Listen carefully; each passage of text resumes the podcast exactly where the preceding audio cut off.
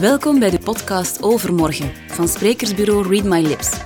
Tijdens deze podcast filosoferen we over hoe de wereld er na morgen zal uitzien en dat voor verschillende sectoren en vanuit meerdere invalshoeken. Vandaag behandelen we het thema over overmorgen. En wie zijn wij? Wel, ik ben Ben Roelands en ik heb vandaag bij mij in de stoel een man die zijn gelijke niet kent.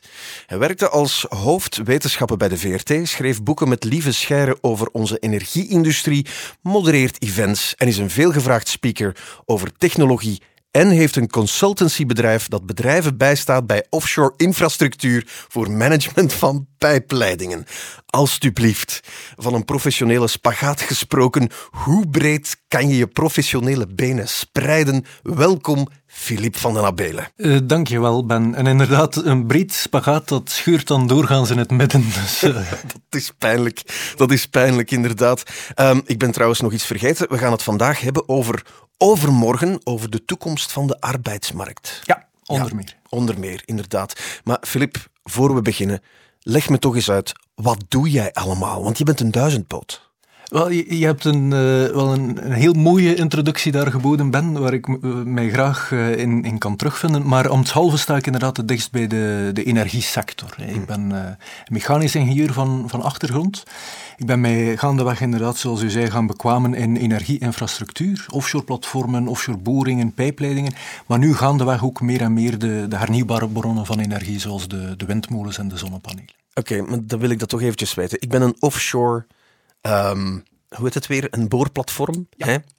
En ik kom bij jou te raden. Wat, wat voor vragen stellen offshore boorplatformen jou dan? Wel, het zijn doorgaans de, de eigenaars of de uitbaters van die boorplatformen. En zij vragen zich af, oké, waar gaan we boren? Naar olie en gas bijvoorbeeld. En als we olie en gas vinden, hoe gaan we het op een duurzame en op een, uh, op een heel veilige manier gaan exploiteren. Mm. En dat stelt dan vragen rond bijvoorbeeld de diameter en de wanddikte van de pijpleidingen, het traject van die pijpleiding, hoe je dan naderhand in de raffinaderij de ruwe aardolie gaat raffineren in verschillende uh, petroleumderivaten.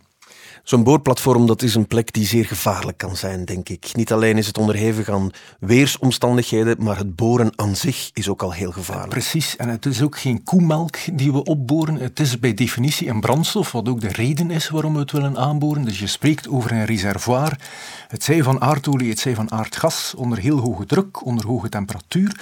Doorgaans nog eens offshore, dus buitengaats in de zee. U moet zich daar een beeld van vormen, eh, Ben. Het is alsof dat je eigenlijk zit op een, een schip of op een structuur, soms in de Golf van Mexico bijvoorbeeld op 3000 meter waterdiepte, mm -hmm. dan moet je eigenlijk een, een, een, fles champagne gaan aanboren met een strootje van 3000 meter, van 3 kilometer. En het reservoir bevindt zich doorgaans nog eens 5 tot 6 kilometer onder de zeebodem. Dus het is echt een beetje spitstechnologie, alsof we een man op de maan zetten. Ik vergelijk het graag daar. Ik kan me er eigenlijk weinig bij voorstellen. 6 kilometer, hoeveel voetbalvelden zijn dat in godsnaam? Dat zou ik ook niet durven zeggen, maar... Maar het ligt niet voor de hand om dat allemaal heel bedrijfszeker en heel veilig uit te baten. En daar trachten wij dan hand- en spandiensten te verlenen. Filip, net voor we dit gesprek begonnen, toen zei je me dat je voor de hele pandemie, uh, dat je dan heel veel reisde ook. Betekent dat dat je dan naar de Golf van Mexico reisde om daar op een boorplatform te gaan zitten? Ja, maar ik zat zelf niet op de boorplatformen, maar ik, ging, ik liep dan wel langs bij de uitbaters van die boorplatformen, de Chevrons, de ExxonMobils, de BP's, de Totals. En er zijn er niet zo gek veel in Vlaanderen, dus dat betekent wel dat ik veel onderweg was. Uh, mm. vaak naar Houston, soms eens naar Perth, uh, het Midden-Oosten uiteraard, waar ook veel olie en gas zit. Dus ik was heel vaak onderweg, tot natuurlijk COVID ons allemaal een beetje een halt toegeroepen heeft uh, begin dit voorjaar. Hoe komt een ExxonMobil bij een Vlaams ingenieur uit het West-Vlaamse? Uh, of Oost-Vlaamse? Het ligt op de, op de grens, zou ik zeggen, tussen Oost- en West-Vlaanderen en de ExxonMobils van deze wereld. Maar ik denk alle olie- en gasbedrijven kunnen enkel voortgaan, gezien ook de aard van de activiteiten die zij ontplooien, op een track record. Dus je moet eigenlijk al bewezen hebben dat je van wanten weet, uh, voor men je als consultant wenst in te schakelen. En dat is een, een proces geweest, ook voor mij trouwens, hè, van vallen, opstaan en opnieuw vallen. Mm -hmm. En zo gaandeweg, stapje voor stapje, toch een stukje reputatie van bedrijfszekerheid uit te bouwen. Wauw. Filip, ik zou daar uren over kunnen verder gaan eigenlijk. Over jouw job als, uh, ja, als consultant voor de grote oliemaatschappijen in deze wereld. Maar goed, we moeten het ook hebben over jouw stokpaardje. Hè? Energie. Want voor deze hele pandemie was de energiecrisis het grote vraagstuk van de komende decennia. Hoe zouden we die fossiele brandstof kunnen terugdringen op weg naar een beter leefmilieu? Dat brengt ons uiteraard naar de alternatieven die er zijn. Wat is jouw idee daarop?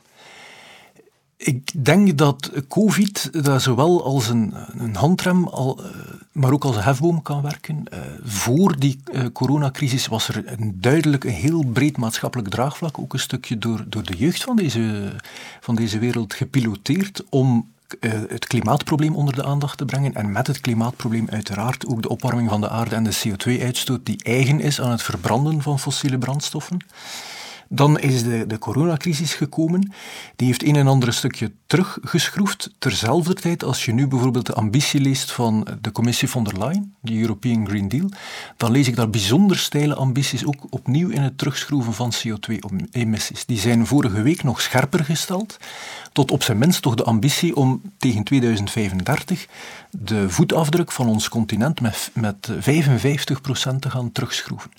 Dus dat op zich impliceert al een enorme omslag van traditionele fossiele brandstoffen naar meer hernieuwbare vormen van energie. Het is natuurlijk een beetje mijn métier, dus ik plaats daar toch graag een disclaimer bij. Eh, vorig jaar waren wij tot, voor meer dan 80% van onze energievoorziening nog steeds tot nader order afhankelijk van fossiele brandstoffen. Aardolie, ja, aardolie, aardgas, steenkool, meer dan 80%. De component zonnepanelen en windmolens was toen in 2019 was amper 2%. Natuurlijk de sterkste stijger, de grootste groeier, maar, maar op het volledige plaatje nog heel bijna marginaal. Wat mij ook een beetje angst inboezemt, eerlijk gezegd, Ben, is dat de hele wereld tot stilstand is gekomen. Eh, zeker de voorbije acht maand. Dat heeft geleid tot een uh, terugdringen van CO2-emissies, omdat er geen vliegtuigen uh, of geen vluchten waren, heel wat minder verkeer, maar ook heel wat minder vraag naar energie. Dus dat heeft geleid tot een krimp in CO2-emissies, maar een krimp in CO2-emissies ben van amper 7% Dus we hebben de hele wereld tot stilstand gebracht en dat heeft ons 7% krimp opgebracht. Is dat niet een beetje kort door de bocht de hele wereld tot stilstand gebracht? Bedoel, pakjesverkeer is nog steeds. Uh, mensen konden nog altijd met de wagen rondrijden. De industrie is ook niet gestopt met te produceren. Of misschien wel in mindere mate. Maar te zeggen dat de hele wereld stilstond en dat dat dan maar geleid heeft tot een verschil van 6 à 7 procent, dat is misschien wat kort door de bocht. Het is inderdaad kort door de bocht. Maar het maakt wel het, het punt. Het, uh, staat, of laat toe te vermoeden dat bijvoorbeeld volgend jaar, mocht er een vaccin, of mochten die vaccins blijken te werken en iedereen gaat weer op pad en alle, eh, alle fabrieken draaien op volle toeren en iedereen neemt opnieuw het, het vliegtuig, dan is het, ligt het toch in de lijn van mijn verwachtingen dat die CO2-uitstoot enkel zal toenemen, hmm. terwijl toch de ambitie en de dwingende noodzaak is om ze naar beneden te krijgen. Dus daar ben ik niet, niet onverdeeld optimistisch. Nee, inderdaad. Is een wereld zonder fossiele brandstoffen is dat leefbaar volgens jou? Ik vrees niet op korte termijn. Dus ik hoop op, op middellange termijn wel. Op korte termijn, als wij eh, eh willen voorzien in onze energiebehoeften, dan hebben wij tot nader order, denk ik, nood aan fossiele brandstoffen. Mhm. Ik zie daar zelfs een golden age of gas, dus dat aardgas daar het voortouw gaat nemen. Ik zie aardgas zelf een stukje als een enabler, als een, een hefboom die de volledige energietransitie mogelijk maakt. Omdat, wel, aardgas is een stukje, het blijft natuurlijk een fossiele brandstof, eh, versta mij niet verkeerd. Het is een heel stuk schoner dan uh, steenkool en het is ook relatief uh, properder dan, dan aardolie. Mm Het is massaal voorhanden. Het is relatief goedkoop. Het is eigenlijk spotgoedkoop vergeleken met andere vormen van energie. Dus ik hoop dat aardgas een stukje heel die energietransitie van steenkool en aardolie naar hernieuwbare bronnen van energie kan mogelijk maken. Oké. Omdat uh, ben voor mij ook een een volledige omslag betekent dat je in heel hoge mate gaat vertrouwen op windmolens en zonnepanelen. Ik vergelijk die hernieuwbare bronnen van energie uh, graag met adolescenten. En ik ben vader van twee, dus ik denk uh, met recht van reden te mogen spreken. Als je wil dat ze werken, dan liggen ze lui in de zetel. En als je zou bidden dat ze een handje, of dat ze stil zijn, dan zetten ze het kot op stelten. Dat, Dat is tot op zekere hoogte ook zo met, aard, met uh, zonnepanelen en windmolens, omdat je hun eff efficiëntie moeilijk kunt gaan voorspellen. Dus de komende jaren, ik denk zelfs de komende decennia, ga je daar toch nog altijd een heel stabiele ruggengraat nodig hebben onder de vorm van bijvoorbeeld gasgestookte thermische centrales of zelfs kerncentrales. Ja, dat brengt ons inderdaad bij die andere kwestie, die opslag van energie. Hè? Dus een windmolenpark is pas efficiënt van zodra er wind is. Waarom is dat zo moeilijk om die energie op te slaan? Het is de heilige graal, denk ik, van het energievraagstuk. Het is toch niet zo moeilijk, denk ik dan? Want ik heb hier een smartphone bij mij, die gaat 12 uur mee ondertussen. Dat is met lithium-ion batteries. Dat is de toekomst, zoals dat heet. Eh, het, het, maakt deel uit van de toekomst van energieopslag. Ik ben misschien niet de meest warmbloedige uh, minnaar van, of ambassadeur van die batterijen, omdat die ook een ecologische voetafdruk hebben. Omdat die ook op het einde van de dag nog altijd beroep doen op, op delfstoffen en op ertsen, dus dat die bij definitie ook eindig zijn. Maar energieopslag en het efficiënt opslaan van die overmaat aan elektriciteit of aan energie, dat wordt in ieder geval een, een key enabling technology voor de toekomst en om die energietransitie mogelijk te maken. Mhm. En daar kijken wij in de richting van batterijen, inderdaad, van efficiëntere batterijen, maar evenzeer van mechanische opslag, met vliegwielen bijvoorbeeld, of van chemische opslag, van thermische opslag, met smeltzouten. En de chemische opslag bijvoorbeeld onder de vorm van ammoniak of waterstof, wat een van de, de doorbraken zou kunnen zijn voor de toekomst. Vertel. Wel, mensen zien soms waterstof als de energiebron van de toekomst. Het is geen energiebron, voor alle duidelijkheid. Het is een energiedrager. Maar daar heeft het wel een, een, inderdaad een dragende functie te spelen. Wat je zou kunnen doen, en wat men momenteel al probeert, of waar men mee experimenteert, is precies die overmaat aan elektriciteit van de zonnepanelen en de windmolens. Als er veel wind en veel zon is, en die elektriciteit wordt niet afgenomen, dan zouden wij die elektriciteit, die overmaat kunnen gebruiken om water te splitsen in waterstof en zuurstof. Door het proces van elektrolyse.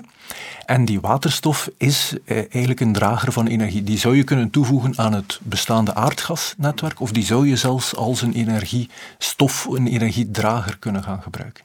Ik heb afgelopen zomer heb ik de opportuniteit gehad om met een prototype van een fiets te rijden. Die fiets was aangedreven door waterstof.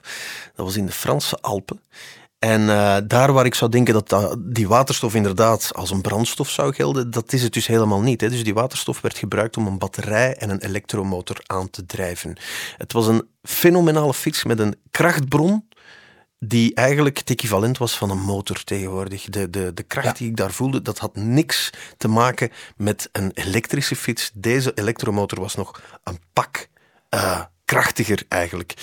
Dus op dat moment dacht ik van ja, die waterstof, dat is inderdaad de toekomst. Maar het splitsen van dat water is op dit moment nog veel te duur. Klopt. Het is, het is buitensporig duur. Het is dermate duur dat het eigenlijk momenteel niet loont om het op industriële schaal te doen.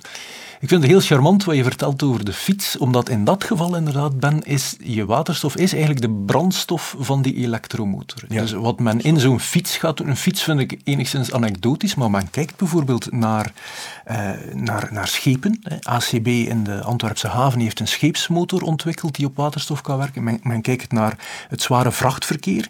Men durft zelfs denken aan de volledige vloot van personenwagens om die over te schakelen op waterstof als brandstof. En dat is exact het omgekeerde proces van water splitsen in waterstof en zuurstof. Als je waterstof hebt, kun je er zuurstof aan toevoegen. Je voegt het in een brandstofcel, dat is een, een proton exchange membrane. Dat is enigszins technisch, maar dat betekent gewoon dat je die, eh, dat waterstof omzet in elektriciteit. Mhm. En je afvalproduct, je uitstoot, is puur water. Wauw. Ja. Dat is de droom van elke groene jongen, denk ik dan. Precies.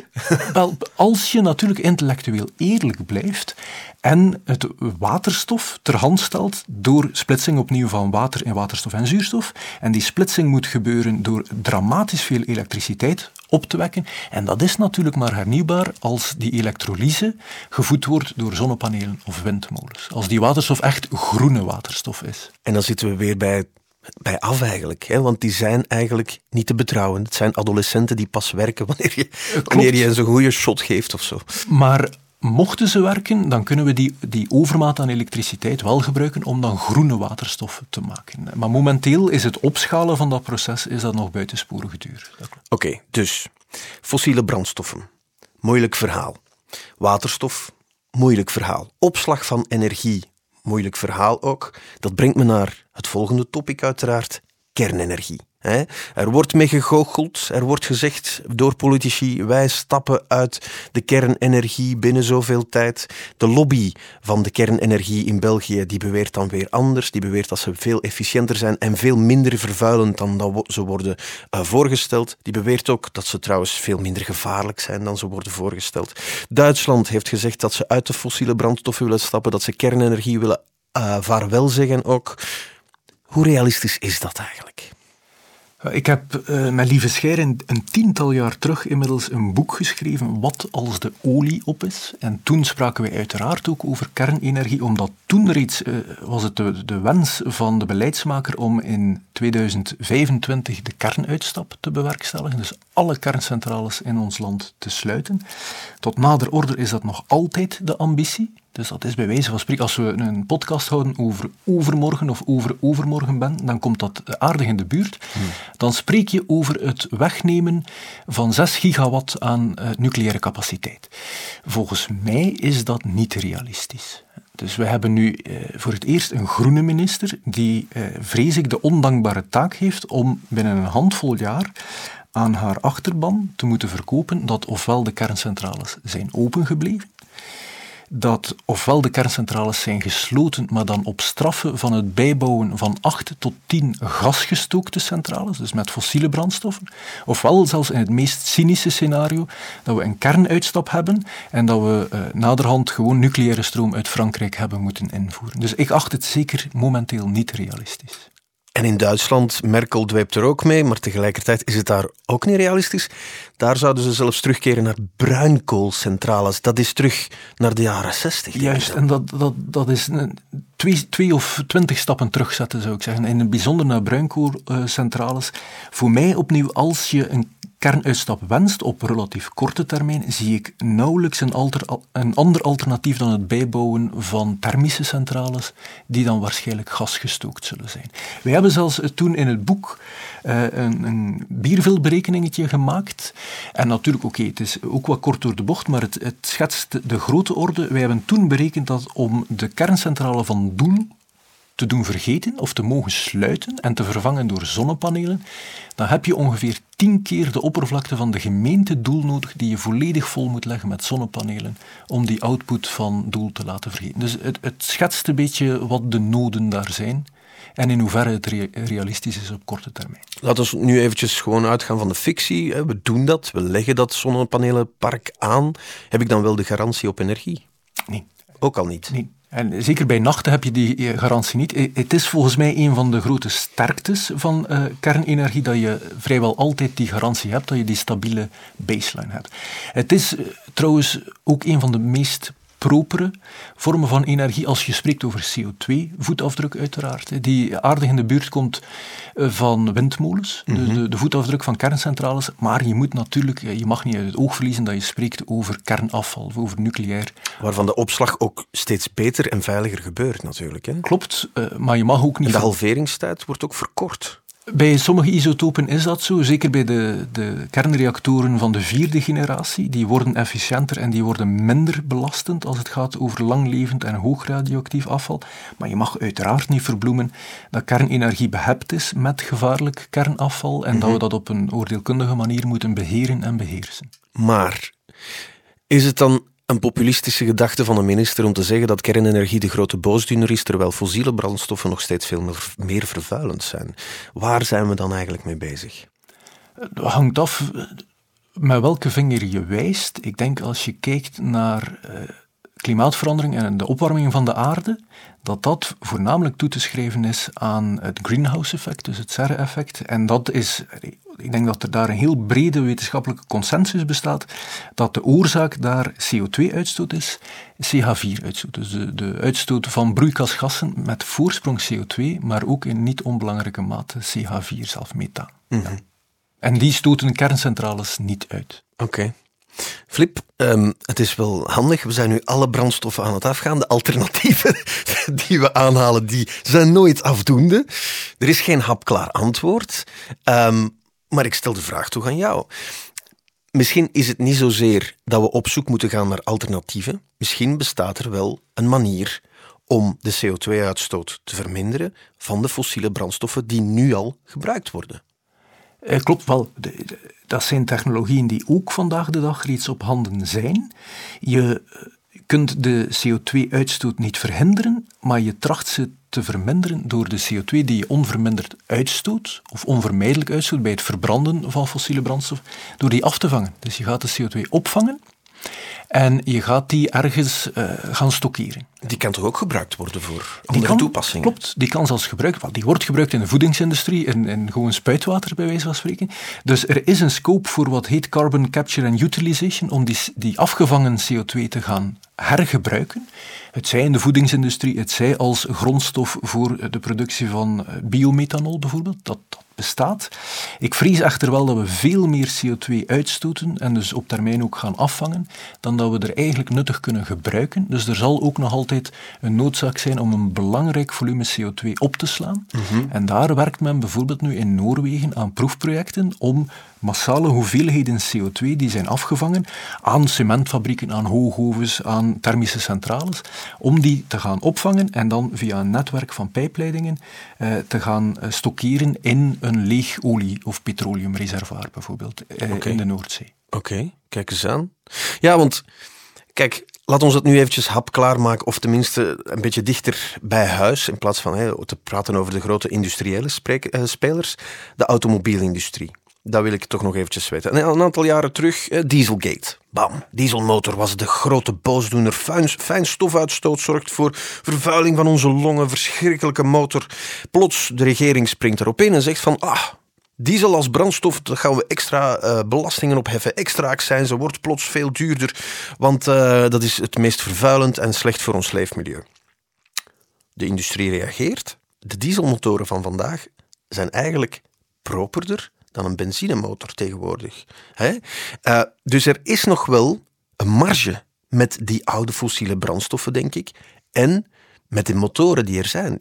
Die dieselmotoren van vandaag zijn zuiniger en ze stoten minder CO2 uit. En minder fijn stof. Dus in mijn ogen uh, denk ik dan dat er, ja, dat er nog wel mogelijkheden zijn met de huidige technologie ik kan je allerminst ongelijk geven, Ben. Ik, ik preek natuurlijk nu een beetje voor eigen kerk, maar ik ben zelf eigenlijk eh, verwonderd en verbaasd over de efficiëntie van de, de laatste generatie van dieselmotoren of inwendige verbrandingsmotoren te koer. We hebben daar al een heel traject afgelegd, de voorbije 50 jaar eigenlijk. Dus daar zijn nog heel wat efficiëntiewinsten eh, te boeken met bestaande technologie die haar sporen heeft verdiend en die eigenlijk off-the-shelf available is. Dus daar kan ik je zeker uh, in bijtreden.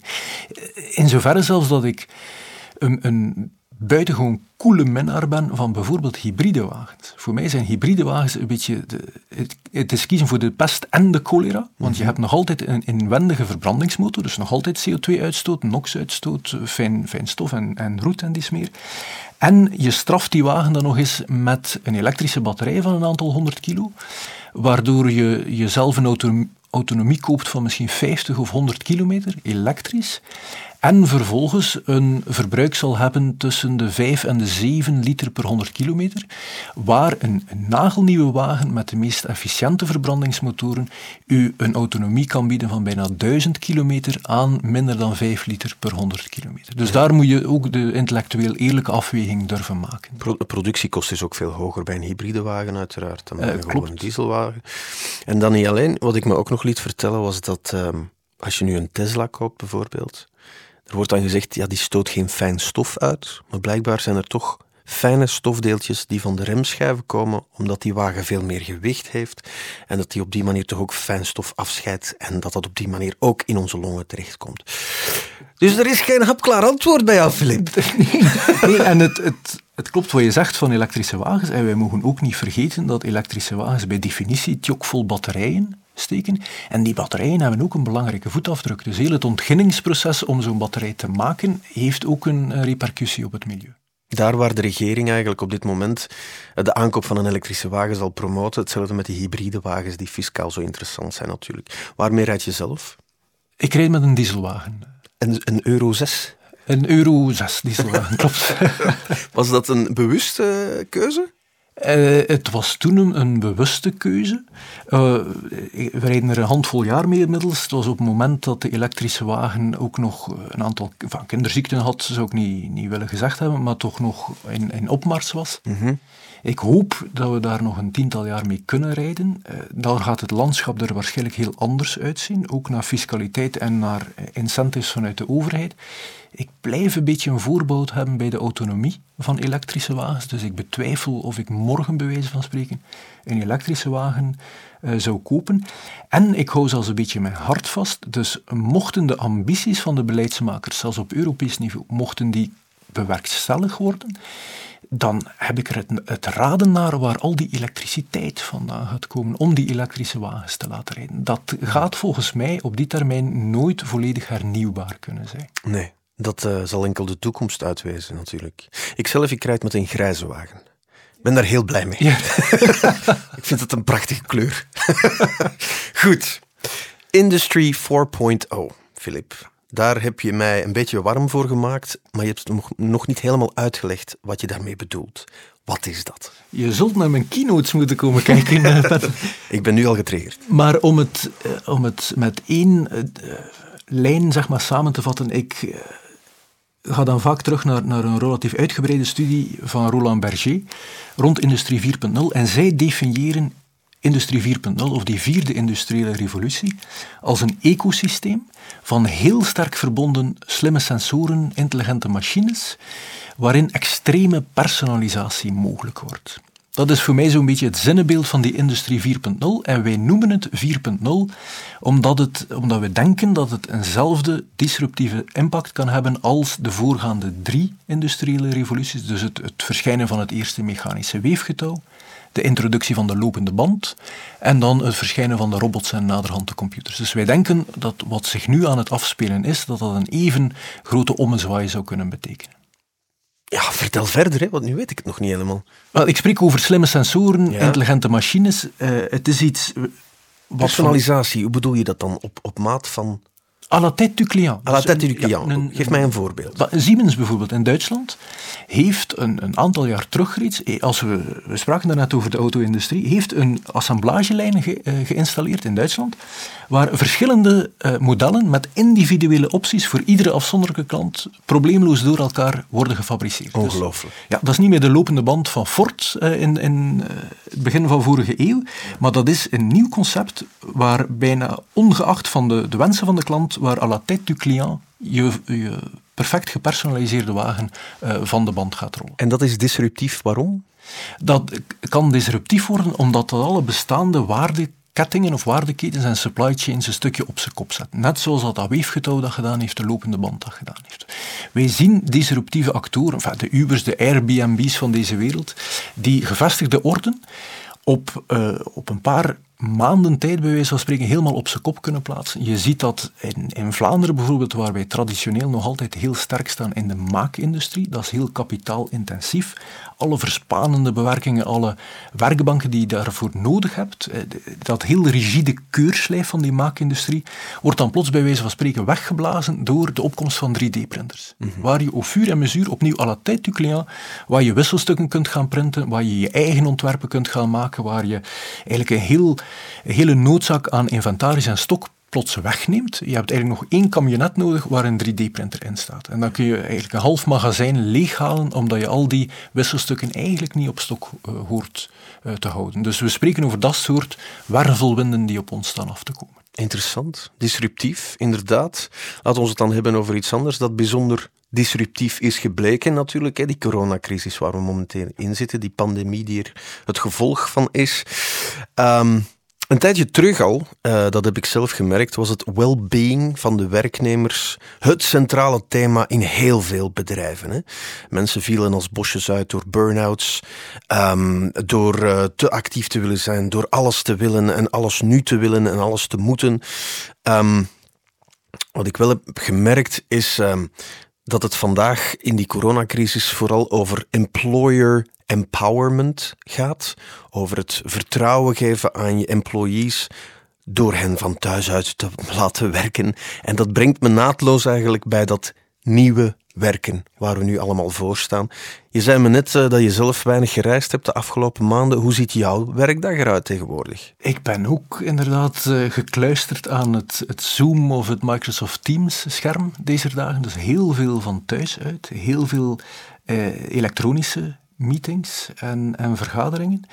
Uh, dus het is denk ik voor iedereen een gitzwarte zwaan geweest, die COVID. En zeker voor de manier waarop wij werken en samenwerken met elkaar is het nodig, echt een ommezwaai geweest om uh, toch trachten connectie te houden via de elektronische tools die voorhanden zijn. Maar dus voor mij was het uh, een, een, een, 180 graden bocht, zeg maar, van heel veel onderweg zijn naar uh, heel veel team- en Zoom-meetings. En wat ik daar wel in waardeer, is dat je je eigen bubbels terug gaat ontdekken. Dus dat je een stukje kunt terugplooien, in mijn geval op het gezin als uitvalsbasis. -hmm. Hoe zagen jouw dagen er tevoren uit? Uh, ze, ze, waren boeiend, durf ik zeggen. Ze zijn nog steeds boeiend, uh, maar de dagen tevoren oogden dikwijls als een, zoals we zeiden, een zakenreis in, in Texas of in Houston. Een, een vergadering of een aantal vergaderingen in, in Houston met de ExxonMobils en de BP's van deze wereld. Dan hals over kop terug naar Brussel vliegen om opnieuw de valies te nemen en een aantal vergaderingen in Luxemburg bij te wonen. Dus eigenlijk acht uur in een wagen voor een vergadering van twee uur in Luxemburg. En dan de, de zaterdag daarop het vliegtuig te nemen naar Abu Dhabi. Filip, dat is verleden tijd. Het mag een koude douche zijn, maar het, dat zal nooit meer terugkomen. Neem het van mij aan. Klopt. Het, het, er is een post-COVID-tijd die eraan komt. Een meeting van twee uur in Luxemburg en daarvoor acht uur in de wagen zitten. Vergeet dat. Maar daar ben je niet rouwig om, neem ik aan. Nee, klopt. En ik denk dat je ga gelijk geven. Ik denk dat dat inderdaad post-COVID niet of niet meteen gaat terugkomen. De transatlantische vluchten om, om deals te sluiten of een, rapport te presenteren of een, een, werk op te leveren, denk ik wel. De acht uur in een wagen uh, voor een, een, vergadering van anderhalf uur in Luxemburg of een ganse dag onderweg zijn voor een vergadering van één uur in Parijs dat gaat waarschijnlijk niet meteen terugkomen. Ik denk niettemin dat er nog altijd een scope gaat zijn waarin mensen elkaar gaan willen ontmoeten, ook op de, op de werkvloer. Zeker voor dat soort vergaderingen en dat type profielen waar vertrouwen van belang is. Waar je een contract wil sluiten, waar je een deal wil aangaan, dan verdient het denk ik nog altijd aanbeveling om de mensen in dezelfde vergaderruimte te brengen. En ik denk ook dat dat bij uitstek geldt voor innovatie, voor R&D-departementen. Uh, voor, voor mensen die creatief bezig zijn, dat je letterlijk de gedachten moet kunnen laten botsen en dat je die, die mensen opnieuw moet kunnen samenbrengen. En dat kan volgens jou niet via een Zoom-meeting, zoiets? Het kan wel, maar ik, ik, mijn aanvoelen is dat er weinig gaat buiten echt het, het, fysieke contact of toch de fysieke ontmoeting, dat je die mensen van diverse pluimage, waar iedereen zingt zoals hij gebekt is, dat je die in dezelfde fysieke ruimte kunt, uh, kunt terug samenbrengen. Mm -hmm, mm -hmm. Dus ondertussen heeft Filip van den Abelen heeft thuis een, een headset of een, microfoon voorzien met een mooie webcamera waar die dan voor zit, die goed is uitgestald, met eventueel nog een, een, een spotlight erop, zodanig dat je dat je goed in beeld bent? De, de spotlight staat er niet bij, maar ik heb inderdaad geïnvesteerd in, in, in de home office om er zorg voor te dragen dat ik ook zo verstaanbaar ben. Ja, precies aan de slag kon, kon blijven. Ja.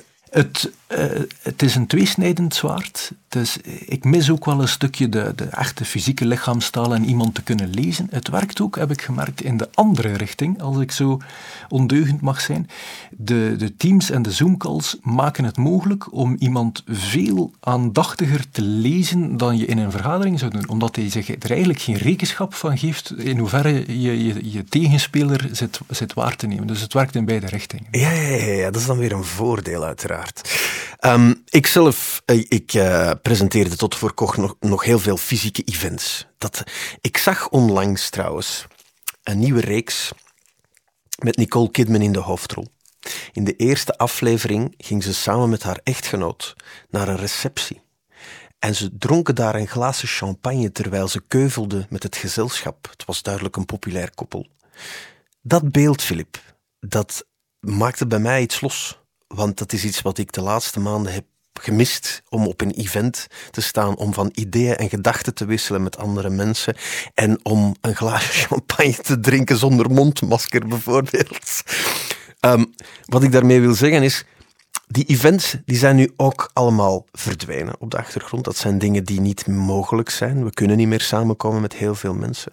Maar daar is ook wel een hele andere um, ja, een, een, opmars bezig eigenlijk van de virtuele events. Je zegt tegen mij, ja, je kan, je kan niet zoveel afspreken in een Zoom-meeting dan, in een, uh, dan in een echt fysiek contact.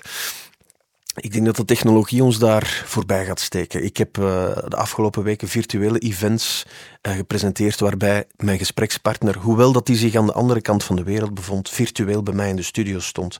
Dat zijn dingen die ik tot voor kort niet voor mogelijk achtte, maar nu is dat allemaal ook in een stroomversnelling gekomen. Dus daar waar jij en ik misschien nog van een generatie zijn, waarbij dat we dachten van ja, dat fysiek contact zal toch wel altijd heel belangrijk blijven, is dat misschien voor een jongere generatie niet zo belangrijk. Dat zou kunnen. Eh, ik alludeerde daarnet op onze twee uh, puberzonen. Puber is misschien te sterk gesteld. Uh, ze zijn, zijn 12 en 13 inmiddels. Maar je merkt toch inderdaad dat dat digital natives zijn. Die zijn vergroeid met die smartphone. Die staan op een heel andere manier in het leven. Die gaan er ook vanuit, en dat is een sterk verschil met hoe ik opgegroeid ben, laat staan onze eigen ouders. Die gaan ervan uit dat alles altijd ogenblikkelijk en overvloedig beschikbaar is. Dus zoals ik daarnet zei, als je dan eens alles zou wensen dat ze stil zijn, dan vragen ze om schermtijd en dan willen ze op YouTube iets bekijken. En dan zeg ik, ja, wat zou je graag zien?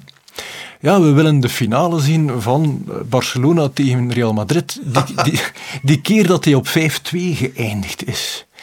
Maar ik ben in mijn tijd, wij, wij kenden nog het vermogen om te moeten hunkeren naar iets en te wachten tot volgende week, tot morgen maandag of ik weet niet, de, buiten de zone opnieuw op televisie kwam. Mhm. Zij gaan ervan uit dat alles ogenblikkelijk uh, beschikbaar is. En wie schetst mijn verbazing ben, twee minuten later hadden zij exact die content gevonden. Dus zij leven inderdaad in een veel vloeibaarder uh, omgeving. Je had het over de digital natives. Precies. Inderdaad. Leg me eens even uit, wat versta je daaronder? Ik versta onder digital natives zij die precies met dat soort technologieën opgegroeid zijn, die volledig verweven zijn met die connected society, met dat internet of Zij maken eigenlijk deel uit van een internet of things. Zij stoten heel veel data uit, ze zijn zeer technology-wise, heel sterk verbonden ook met elkaar, maar dan via die, digitale uh, weg. En waar ik dan het grootste schigma zie met, met onze of mijn generatie, is, als je daarnet sprak ook over wagens, wij hielden nog, of onze ouders hielden nog aan het bezit van een wagen als een statussymbool. Ik denk dat onze kinderen eerder mobiliteit gaan huren. Dat zij veel meer zaken als een, een, service percipiëren dan echt bezit. Dus wij gaan, ik zie, ik zie het zelf aan muziek. Ik hou er nog altijd aan om een fysieke drager van muziek te kopen en in huis te hebben. Ja. Zij hebben geen cd-spelers meer, zij hebben een, een YouTube's en ze hebben een, een Spotify-kanalen. Dus het wordt allemaal een stukje vloeibaarder en zij gaan van bezit en van consumables gaan zij naar die lenencultuur. Ja. Eerlijk gezegd vind ik dat geen slechte evolutie. Ik zelf, ik ben blij dat de kasten met dvd's mijn huis uit zijn, dat de kasten met cd's mijn huis uit zijn. Ik heb er geen probleem mee. Maar je kan het nog verder uitbreiden en je ziet dat inderdaad andere bedrijven ook op die kar springen. Ik, ik denk aan Philips bijvoorbeeld, die verkopen geen gloeilampen meer, maar wel licht. Ja. Ik denk aan een Engie, die geen um, contracten meer verkoopt, maar, maar gewoon warmte verkopen. Ze verkopen geen elektriciteit, maar warmte. As a service, hè, daar, daar gaan we naartoe. En wat ik zelf ervaar, want ik reis nogal vaak en graag, is dat uh, bestemmingen met deze hele pandemie uh, mij vragen om langs te komen. Om een voorbeeld te geven, Indonesië uh, vroeg mij om langs te komen, niet voor een reisreportage te komen maken, maar om twee maanden te komen verblijven als zijnde een digital native en mijn job uit te oefenen vanuit Indonesië. Dat zijn dingen die jouw zonen bijvoorbeeld veel sneller zullen doen, want waar ze zich bevinden in de toekomst zal veel minder een rol spelen dan vroeger. Ja, ik zou dat inderdaad verwachten. Natuurlijk een beetje afhankelijk van het type profiel of de, de job die zij zullen innemen. Mm. Maar voor heel veel kenniswerkers en eigenlijk voor verbazingwekkend veel profielen hangt het er inderdaad niet zo sterk mee vanaf waar je die job uitvoert. En ik denk ook dat zij het, als zij opgroeien en zij worden een sollicitant of een werknemer, dat zij het zelfs een stukje als een argument of, of een, een, een wens zullen uitdrukken, dat, dat ze niet noodzakelijk tussen negen uur s ochtends en vijf uur s avonds op een kantoor moeten gaan zitten, maar dat ze ergens een opdracht hebben, ergens tegemoet moeten komen aan zekere verwachtingen. En dan maakt het voor hen niet zoveel verschil of ze dat doen op café, bij wijze van spreken, op de slaapkamer of in, Indonesië. En dat brengt ons dan eigenlijk bij die employee empowerment, waarbij de bottom line niet is wanneer doet onze werknemer zijn job, maar If the job's done, the job's done. Exactly. En dan kijk je naar de output die, de, die verwacht wordt en die opgeleverd wordt. En of het dan uh, vanuit Indonesië of van op kantoor of, of waar dan ook is, if the job's done, the job's done. En je empowert je employees en dat is een stukje inderdaad handelen in vertrouwen langs weerskant. Mm -hmm. En dan wil ik het nu graag hebben, want dat is een, een soort van heet hangijzer dat ons allemaal boven het hoofd hangt. Um, de gevolgen hiervan. Want je zegt het daarnet, hè. Jouw zoons zullen misschien geen wagen kopen, maar mobiliteit. Ze kopen geen uh, gloeilampen, maar licht. We gaan naar een heel ander model. Een disruptief model ook. En op dit moment is dat allemaal in een stroomversnelling gekomen door die pandemie. Maar welke verschuivingen hangen ons boven het hoofd nu? Je hebt er daarnet al één genoemd, denk ik, Ben, uh, transport en mobiliteit. Hmm. Ik denk inderdaad niet dat uh, mijn zonen of onze zonen nog uh, een wagen zullen bezitten. Ik vraag me zelfs steeds vaker af of ze nog een wagen zullen besturen. De jongste moet nog vijf jaar wachten voor hij een rijexamen mag afleggen. Misschien kunnen zij tegen dan beroep doen op een geconnecteerde intelligente vloot van Google Cars of zelfrijdende Tesla's die zij, als het hen uitkomt, ook weer met, met één duimveeg op de gsm of de smartphone, kunnen vragen om hen van Braschaat naar Aalter te brengen. En naderhand af te rekenen, of automatisch online af te rekenen. En dan gaat diezelfde zelfrijdende wagen de volgende opdracht gaan uitvoeren. Dan hebben zij geen garage meer nodig, ze moeten nooit parkeerplaats zoeken. Ik denk dat het een stukje ook ons fileprobleem uh, kan verlichten, dus dat is eh, zeker een trend die voor de deur staat. Kan je je inbeelden hoeveel ruimte er in steden zal vrijkomen wanneer al die parkeergarages weg mogen? Dat niet alleen, um, maar dat is misschien een beetje een zijsprongetje dat ik nu wil maken. Um, wat met de ethische kwestie van de zelfrijdende wagen? Wat als een zelfrijdende wagen mijn kind overrijdt? Zijn er al uitspraken over? Wie is er dan aansprakelijk? Want mijn zoon wist me te vertellen dat de zelfrijdende taxis in Chinese steden al worden ingezet. Ja, dus het is, een, het, het, is geen toekomstmuziek meer. Het is iets wat, wat vandaag de dag reeds op handen is. En je raakt daar inderdaad aan een heel moeilijk moreel dilemma. Eerder vroeg dan laat zal er ergens op deze wereld een zelfrijdende wagen zijn die zal moeten kiezen tussen het beschermen van de passagier of het moedwillig aanrijden van een kind. En dat zijn ethische vraagstukken waar wij ons vandaag over moeten buigen, want het zal een programmeur of een ingenieur zijn die dat soort, dat soort algoritmen gaat moeten implementeren. En dan moet je je de vraag stellen, welke wegingsfactoren wil je gebruiken om een machine zo'n soort beslissing te laten maken? Mhm. En ik, ik, heb er, ik heb er zelf het antwoord niet op. Wel, ze mogen alleszins mijn kinderen niet aanrijden. Ja, dan moet jij de ingenieur zijn die programmeert. Ja, dat is goed. Die kinderen wel, maar die van mij niet. Tenzij zijn broer in de wagen zit. Maar je voelt wel de, de, de draagwijte van dat soort. Maar wie is, is de ingenieur dan aansprakelijk? Is de fabrikant van de wagen aansprakelijk? Ik stel me die vraag gewoon als ouder bijvoorbeeld. Ik ook. Eh, en ik stel mij zelfs de vraag als ingenieur. Ik moet er meteen aan toevoegen dat ik niet eens het antwoord ken. Dus waar de aansprakelijkheid ligt, maar het zijn heel duidelijk vraagstukken voor de, de nabije toekomst. Even terug naar het boorplatform. Als jij de wand van een boor, ik weet niet wat, een paal verkeerd hebt berekend, dan is jouw verzekering aansprakelijk, neem ik aan. Hangt er vanaf voor wie ik het berekend heb, maar de, de, vraag is zeer pertinent. Je kunt een stukje beroepsaansprakelijkheid en je kunt je verzekeren voor beroepsaansprakelijkheid, maar daar ben je heel veel sterker ingedekt, bijvoorbeeld in Europa, dan in, uh, in Houston bijvoorbeeld. In Amerika is het nog altijd een stukje aan de ene kant die American Dream, maar aan de andere kant ook oog om oog, tand om tand. En is de aansprakelijkheid veel, veel groter.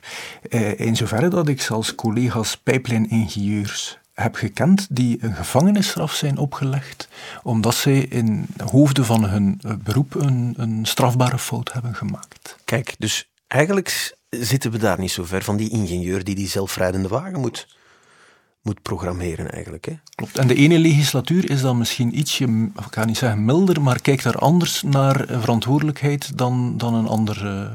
In China zijn ze er al uit, blijkbaar, want daar rijden ze nu, nu rond. we hebben het over het disruptieve karakter van, uh, van die pandemie natuurlijk. We hebben het daar over mobiliteit gehad, enerzijds. Iets wat uh, mij ook ter oren kwam, was de immobiliënsector in Londen momenteel. Ja. we werken allemaal van thuis uit. Kantoorgebouwen hebben plots geen functie meer.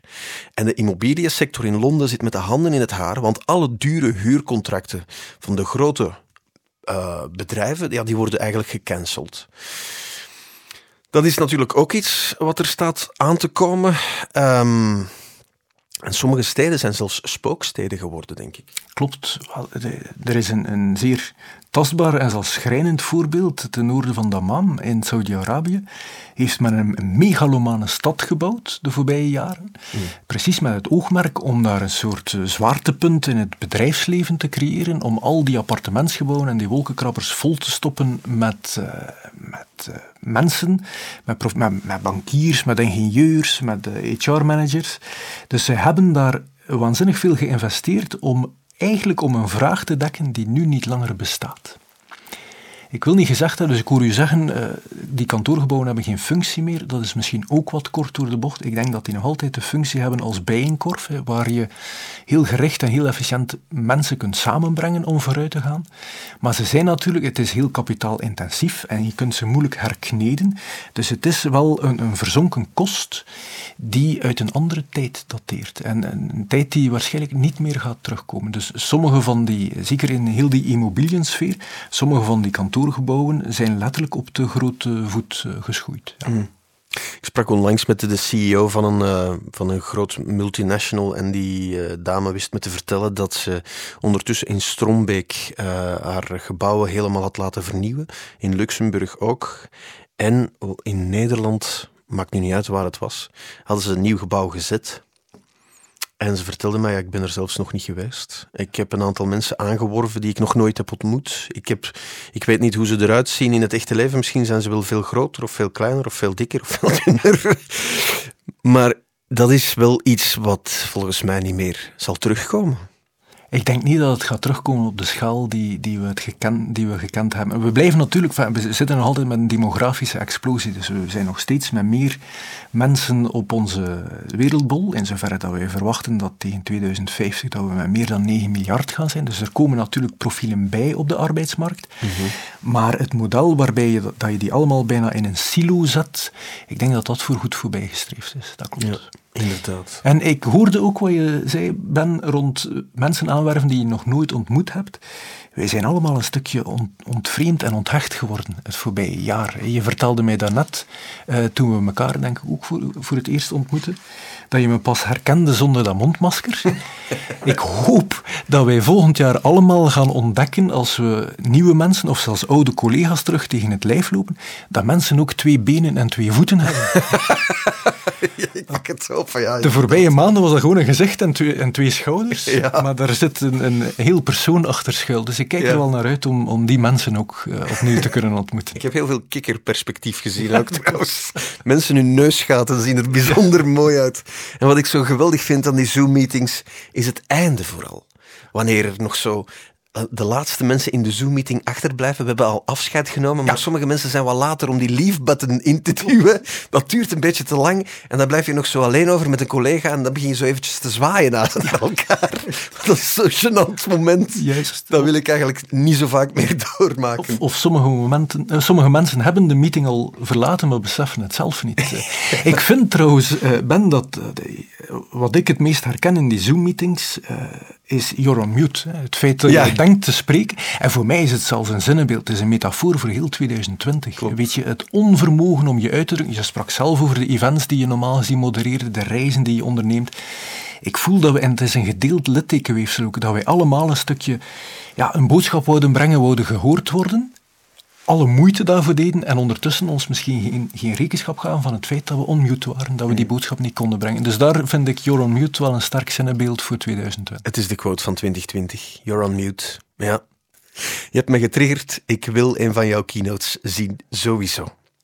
Filip, ik wil je bedanken voor dit gesprek. Met grote graagte. Vond je het zelf een beetje leuk? Zeker en vast. Ik vond het heel onderhoudend en uh, bijzonder fijn om met jou van gedachten te kunnen wisselen. Ik vond het te kort. Dat is meestal een goed teken. Goed.